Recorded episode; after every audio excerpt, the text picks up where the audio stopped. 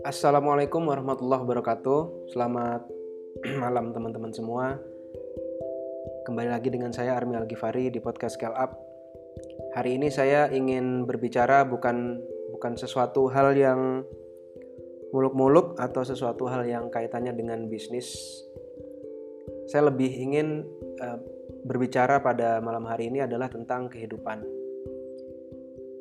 Saya merasakan bahwa kehidupan yang saya jalani kurang lebih sekitar ya 11 atau mungkin 15 tahun yang lalu hingga hari ini itu seperti semacam seperti lingkaran. Saya merasa berjalan di, di sebuah lingkaran gitu. Mungkin entah saya tersugesti oleh sebuah buku Paulo Coelho yang berjudul The Alchemist atau memang itu yang saya alami. Entah kenapa saya merasa seperti itu saya merasa memulai sesuatu, kemudian ketika dia sudah berjalan, berjalan, berjalan, berjalan, lalu saya ketemu dengan sesuatu hal yang saya merasa bahwa itu melawan hal pertama yang saya temui, sampai di akhir kemudian itu malah mengiyakan sesuatu yang dulu sudah sempat saya saya iakan sebagai sesuatu yang yang saya anggap benar gitu ini kaitannya kaitannya agak agak agak kompleks ya. Jadi kemarin saya habis habis habis ikut sebuah seminar seminarnya Mas Arif RH. Kalau anda tahu judulnya uh, The Vibration Game. Seminarnya cukup berat. Bukan seminar mungkin lebih ke training ya. Kalau workshop kayaknya enggak ya training. Dia lebih ke training. Lebih ke me memperkenalkan dan membuka lagi wawasan kepada saya tentang bagaimana alam semesta ini bekerja. Terus terang pertemuan saya dengan Mas Arif RH atau dengan konten yang Mas Arif RH bawakan itu bukan konten pertama yang saya ikuti. Saya sudah saya sudah menikmati konten-konten seperti itu sejak saya SMP mungkin atau mungkin bahkan saya bisa bilang SD. Dulu itu saya seneng banget ya kayak metode-metode melihat aura, kemudian tenaga dalam. Walaupun saya nggak sampai praktis, nggak sampai praktis ke tenaga dalam karena saya sempat ngomong sama ibu saya terus ibu saya marah. Karena karena uh, bapak saya punya sakit nah, sakitnya itu akibat belajar tenaga tenaga dalam gitu. Jadi ibu saya trauma trauma melihat anaknya kok jadi pengen yang belajar beginian juga gitu. Trauma dan saya akhirnya dilarang tapi saya menikmati. Saya saya sering baca buku tentang apa namanya uh, apa sih yang buku pokoknya intinya eh, sesuatu yang eh, meningkatkan alam bawah sadar sesuatu yang sifatnya aura sesuatu yang sifatnya uh, bahkan clairvoyance dan seterusnya dan seterusnya yang seperti itulah. Entah bawaan bawaan kecil ketertarikan saya seperti itu entah mungkin lingkungan saya juga nggak tahu tapi saya punya ketertarikan seperti itu. Sampai saya juga cukup dekat dengan dengan karena saya sering diajak bapak saya dulu dengan Ustadz Salim Bahres Ustadz Salim Bahres itu adalah pengarang bukan pengarang ya penerjemah buku Al-Hikam kitab Al-Hikam Al-Hikam Ibnu Athaillah Sakandari beliau itu uh, bikin buku kemudian diterjemahkan oleh uh, Ustadz Salim Bahres almarhum. Nah itu pengajiannya di Surabaya dulu sangat rame di Ampel. Jadi saya sering ikut tuh kajian dua mingguan. Itu membahas Al-Hikam. Al-Hikam itu satu dan lain hal isinya mirip. Sesuatu yang lebih ke tazkiyatun nafs sesuatu yang lebih ke sifatnya uh, spiritualistik sekali gitu. Walaupun waktu saya ikut tuh saya nggak ngerti apa-apa. Saya cuma duduk dengerin. Entah mungkin ada sesuatu yang masuk di situ saya juga nggak sadar. Tapi saya sering dan saya mendapatkan aura-aura positif banget kekuatan aura positif dari Ustaz Salim Bahres ketika beliau mengisi materi itu walaupun kadang saya ketiduran, saya ngantuk, tapi saya merasa ada impact terhadap hidup saya hari ini dari saya dari pertemuan-pertemuan itu dengan Ustaz Salim Bahres. Kemudian saya juga setelah itu saya cukup sering juga kemudian uh, waktu zaman SMP atau SMA ya saya lupa hmm, kayak semacam ISQ kemudian saya dulu juga mengikuti pelatihan sholat khusyuknya Abu Sangkan. Bahkan saya termasuk generasi awal-awal uh, pelatihan sholat khusyuk dengan Abu Sangkan itu di di Surabaya mungkin kalau nggak salah 2014 atau 2013 gitu kalau saya nggak salah ingat. Itu bahkan ada kayak likoatnya juga gitu patrap dan seterusnya yang pengajian yang sifatnya semi-semi meditasi tapi itu bukan meditasi jadi lebih Ustaz Abu Sangkan kan dia lebih menganggap sholat itu sebagai meditasinya. Jadi bukan meditasi es meditasi yang kalau kita lihat di Bali atau dengan orang-orang uh, yoga gitu. Misal bukan yang seperti itu tapi lebih ke meditasi di dalam sholat kalau Abu Sangkan. Nah saya cukup dekat dengan seperti itu.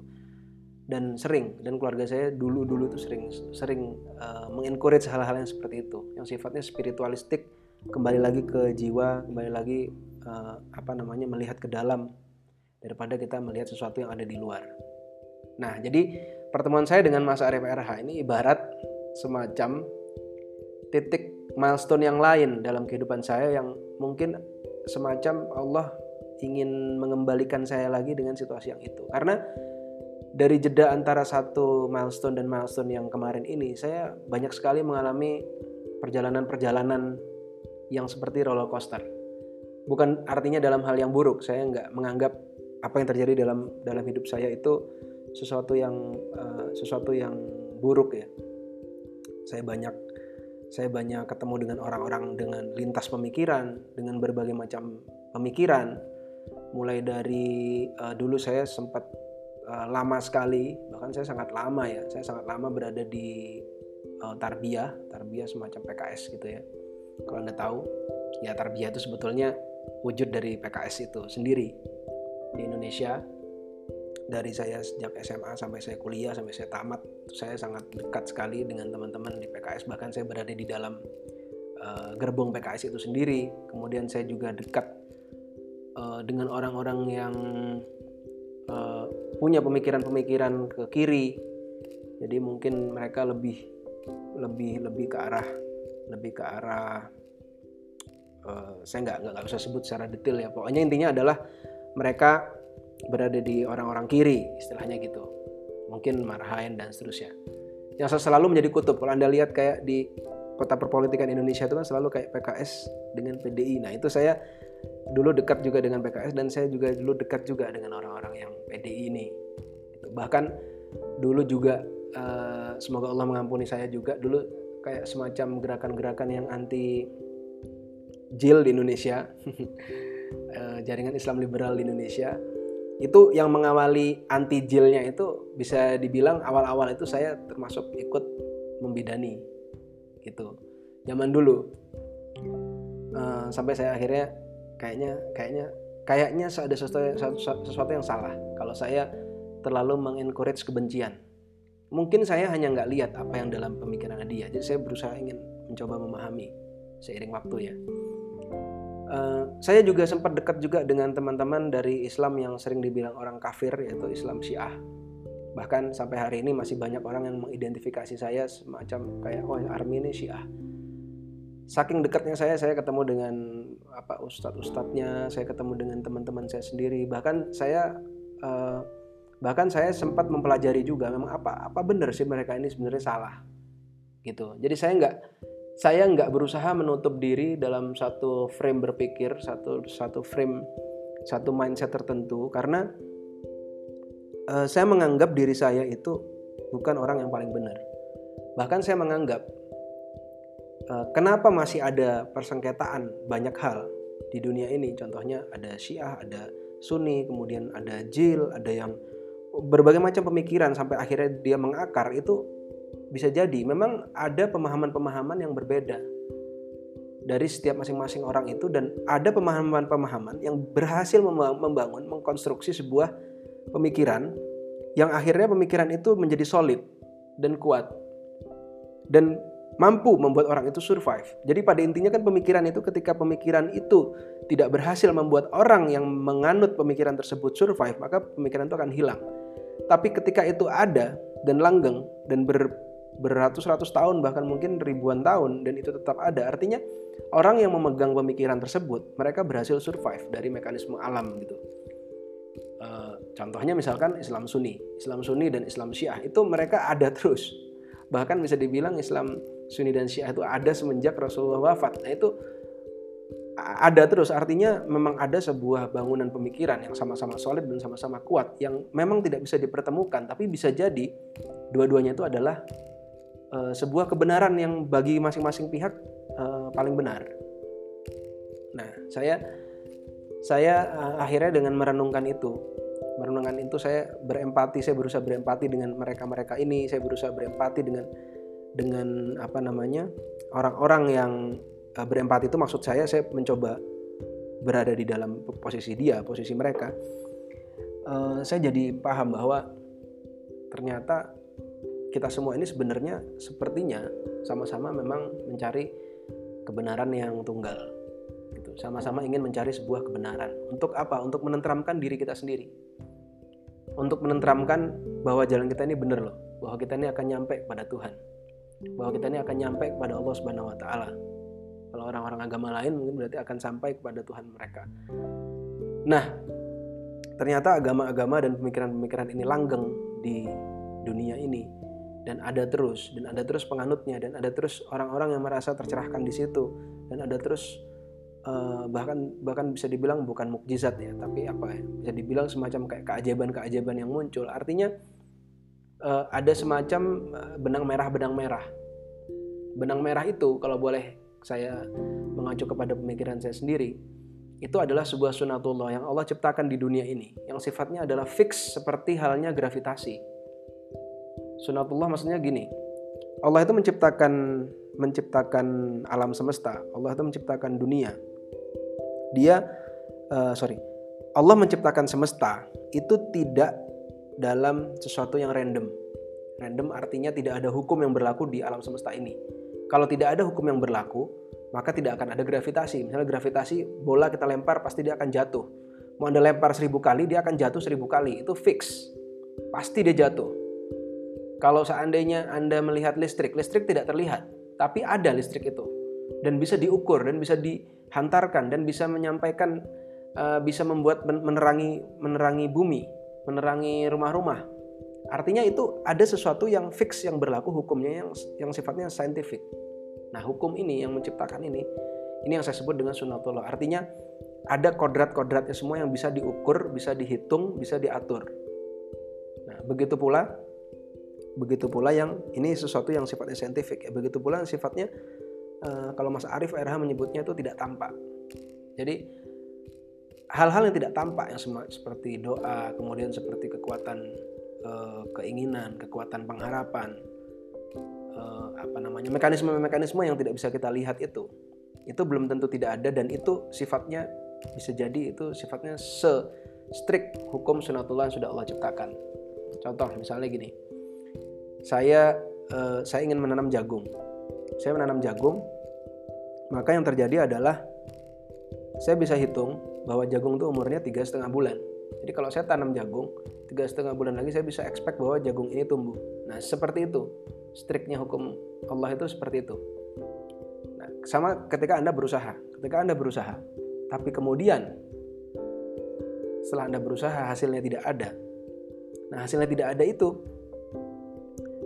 Eh, sama seperti jagung yang ternyata tidak tumbuh setelah tiga setengah bulan. Ada apa nih di tengah jalannya? Oh ternyata ada sesuatu hama misalkan. Oh ternyata ada sesuatu yang sifatnya anda kurang ngasih air atau anda tanahnya salah. Ada sesuatu yang logis di balik itu semua yang itu menyusun menyusun sebuah yang yang yang terlihat random tadi, yang kita susun susun susun akhirnya itu menjadi sebuah kejadian.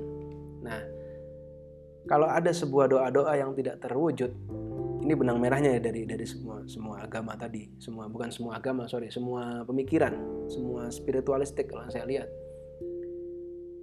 uh, sesuatu yang yang ini saya agak sulit ngomongnya sesuatu yang menjadi benang merah itu adalah uh, sunatullah itu tadi sunatullah yang Allah ciptakan di dunia ini kalau anda berdoa maka Allah akan kabulkan nah seperti itu ketika Anda senjata orang-orang mukmin adalah doa. Allah mengatakan seperti itu. Kemudian Allah mengatakan kalau kamu ber, berbuat sesuatu, eh, kalau kamu ingin berubah, kalau gini, Allah akan mengubah keadaan suatu kaum. Allah tidak akan mengubah keadaan suatu kaum eh, kecuali orang itu kaum itu akan mengubah diri mau mengubah dirinya sendiri. Nah itu kan semacam kayak semacam kayak aturan-aturan yang sudah Allah buat yang itu sifatnya mendekati kepastian. Nah sunatullah itu yang tercipta itu yang akhirnya diadopsi oleh berbagai macam pemikiran yang akhirnya uh, menjadi menjadi beragam pemikiran di dunia ini dan itu fit dengan semua kepercayaan yang ada di seluruh dunia ini. Jadi kita mengadopsi satu hukum yang satu hukum yang sama di dunia ini. Maka itu kalau kita berbicara doa, doa itu bisa melintasi agama.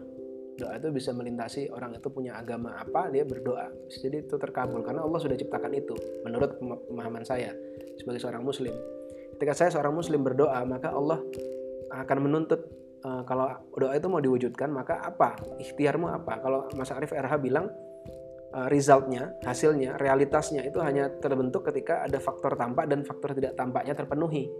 Faktor tampaknya seperti apa ya? Faktor tampaknya berarti sesuatu yang hubungannya saintifik, sesuatu yang hubungannya sesuatu yang hubungannya bisa Anda ukur, bisa Anda hitung. Kaitannya dengan bisnis, kalau saya ingin bisnis saya omsetnya satu triliun, maka sudahkah faktor faktor tampaknya itu, sudahkah faktor yang saintifiknya itu saya kerjakan? Dan sudahkah faktor tidak tampaknya itu saya kerjakan?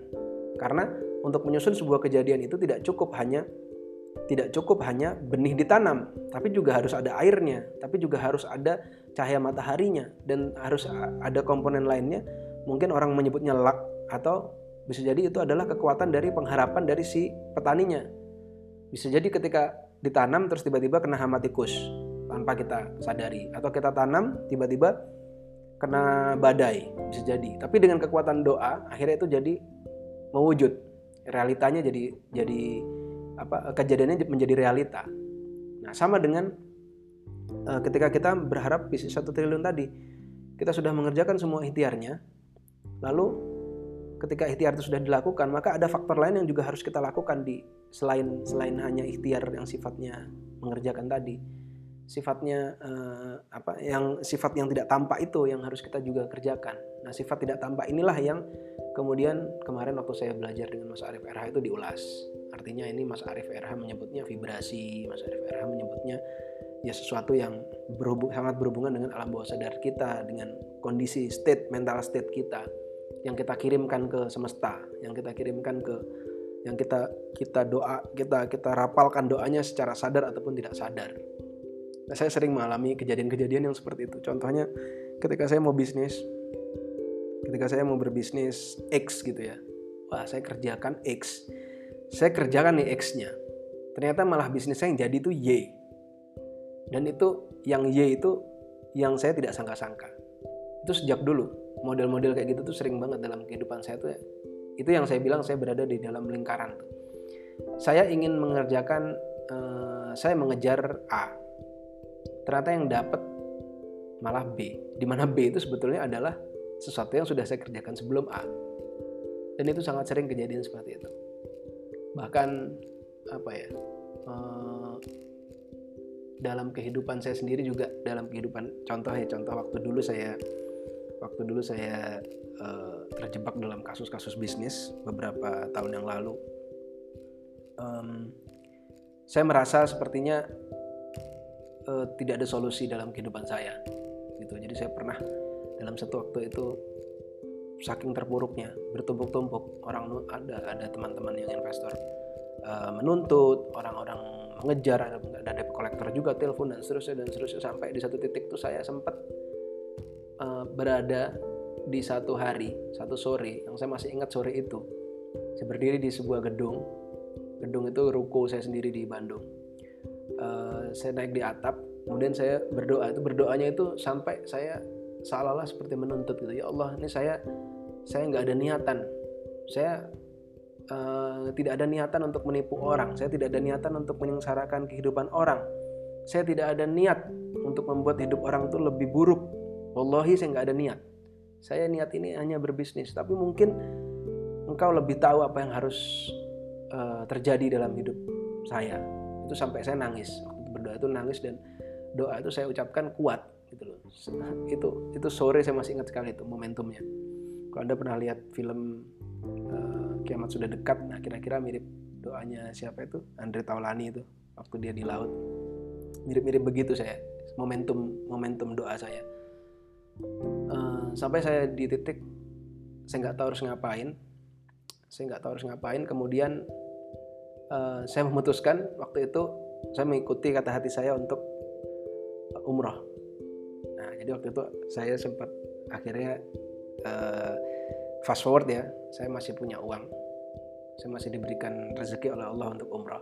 Tahun 2010 itu saya umroh. Dan di umroh itu saya umrohnya bukan sekedar umroh. Jadi umrohnya umrohnya itu enam hari. Umroh rombongan saya pulang saya stay di Mekah. Sampai Ramadan selesai. Jadi Ramadan waktu itu. Momentumnya 2010 Ramadan. Sampai Ramadan selesai. Jadi saya di Mekah itu Mekah Madinah di Saudi itu saya ada 30 hari. Menghabiskan visa saya. Dan visa itu kebetulan pas saya cek ya 30 hari. Sekarang mungkin lebih ya bisa 45 hari bisa setahun kalau multiple.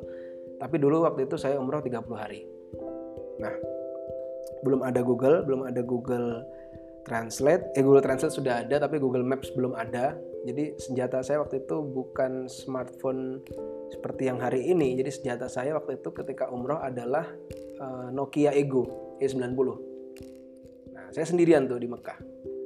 Saya sendirian di Mekah nanti kapan-kapan saya ceritakan detailnya saya di Mekah itu gimana. Intinya pada saat Ramadan itu saya 30 hari di Mekah saya tidurnya di masjid tidur di masjid sesekali tidur di teman di rumah teman yang yang menjadi mutawif di sana sesekali tapi itu nggak nggak nggak lama.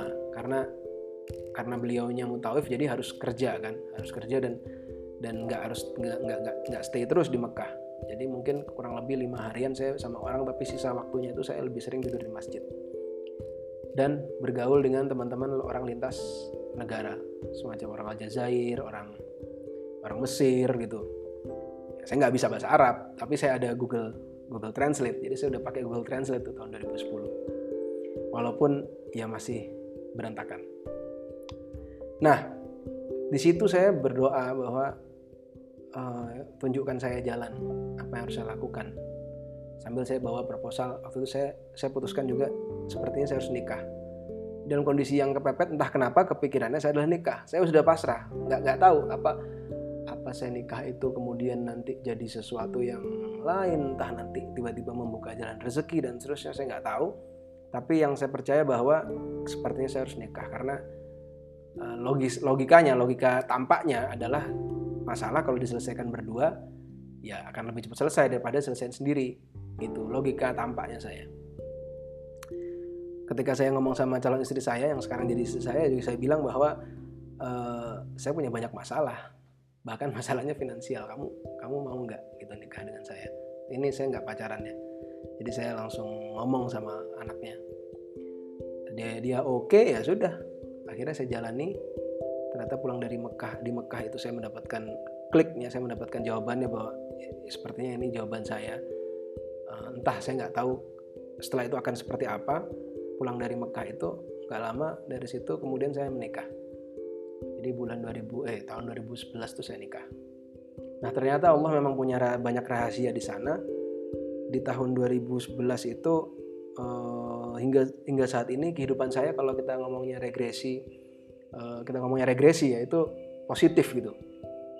Dia naik terus naik terus dan banyak sekali momentum-momentum yang ini menjadi momentum antara saya dan istri saya aja yang uh, saya nggak mau menceritakannya juga. Tapi intinya adalah momentum itu membuat kehidupan saya maju dan itu momentum yang bahkan tidak pernah saya rancang dan tidak pernah saya sadari ketemu dengan si X, kemudian si X ini mempertemukan saya dengan si Y, dengan si Y mempertemukan saya dengan si Z, kemudian malah menjadi positif. Lingkaran itu menjadi positif. Kalau dulu sebelum saya nikah itu lingkaran itu lingkaran negatif. Jadi ketika saya ketemu dengan orang A, orang A ini saya stuck, ketemu masalah, kemudian saya dipertemukan oleh A ini orang B, orang B ini membawa lagi masalah yang baru.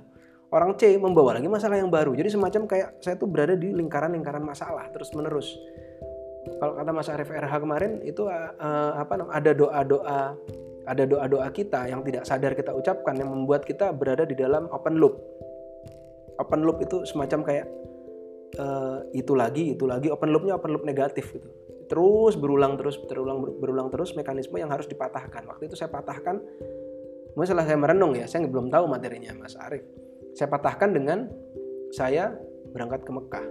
Saya patahkan dengan dengan energi yang lebih kuat, energi energi energi orang berdoa, energi Ka'bah.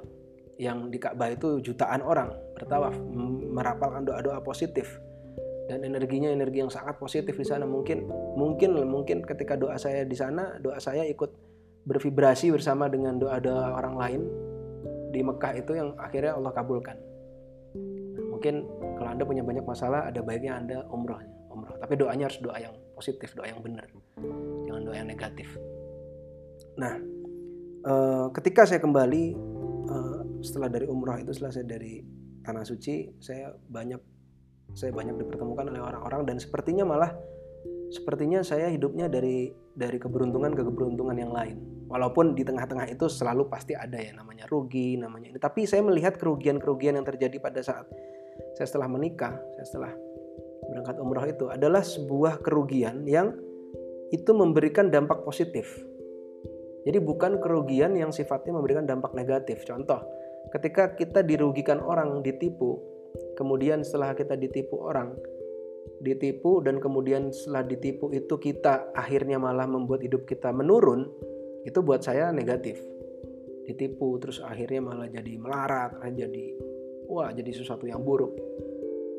Itu itu sebuah masalah yang negatif. Tapi ketika kita ditipu insya Allah saya sudah setelah saya menikah itu saya nggak pernah lagi ke belum pernah lagi ke tipu.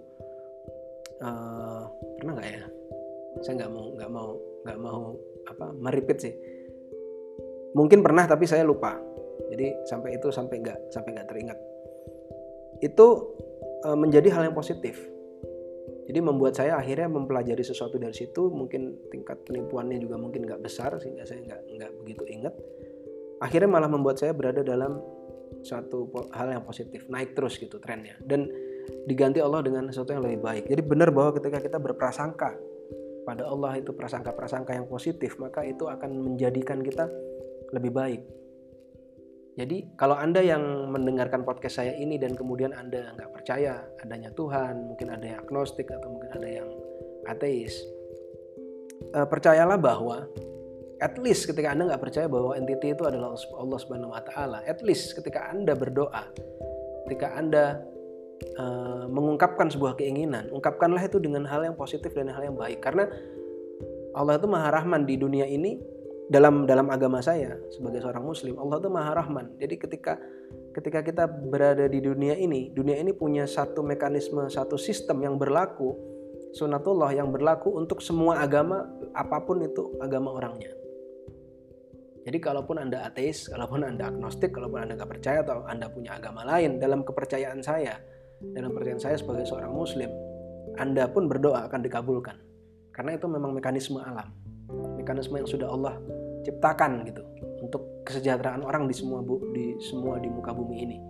Sehingga orang yang berusaha pasti akan mendapatkan. Orang yang berpikiran positif orang yang orang yang mengattract hal-hal yang positif dia akan mendapatkan itu. Ketika dia punya doa-doa yang positif maka Allah akan mengabulkan itu. Ketika ketika punya intention atau niat-niat yang positif maka Allah akan mewujudkan itu.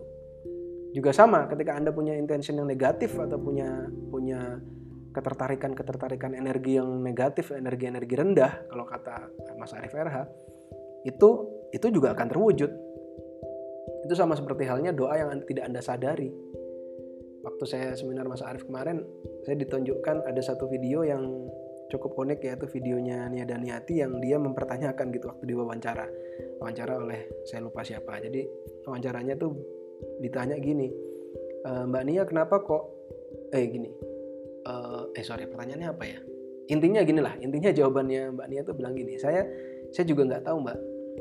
Uh, entah kenapa lagu-lagu yang saya lagu-lagu yang saya nyanyikan itu mewujud ke dalam kehidupan saya.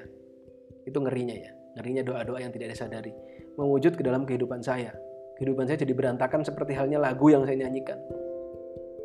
Betapa banyak di antara kita yang berdoa tapi doa yang pas pada saat kita berdoa doanya positif. Tapi pada saat kita merasa kita tidak sedang berdoa tapi itu sebenarnya adalah sedang berdoa.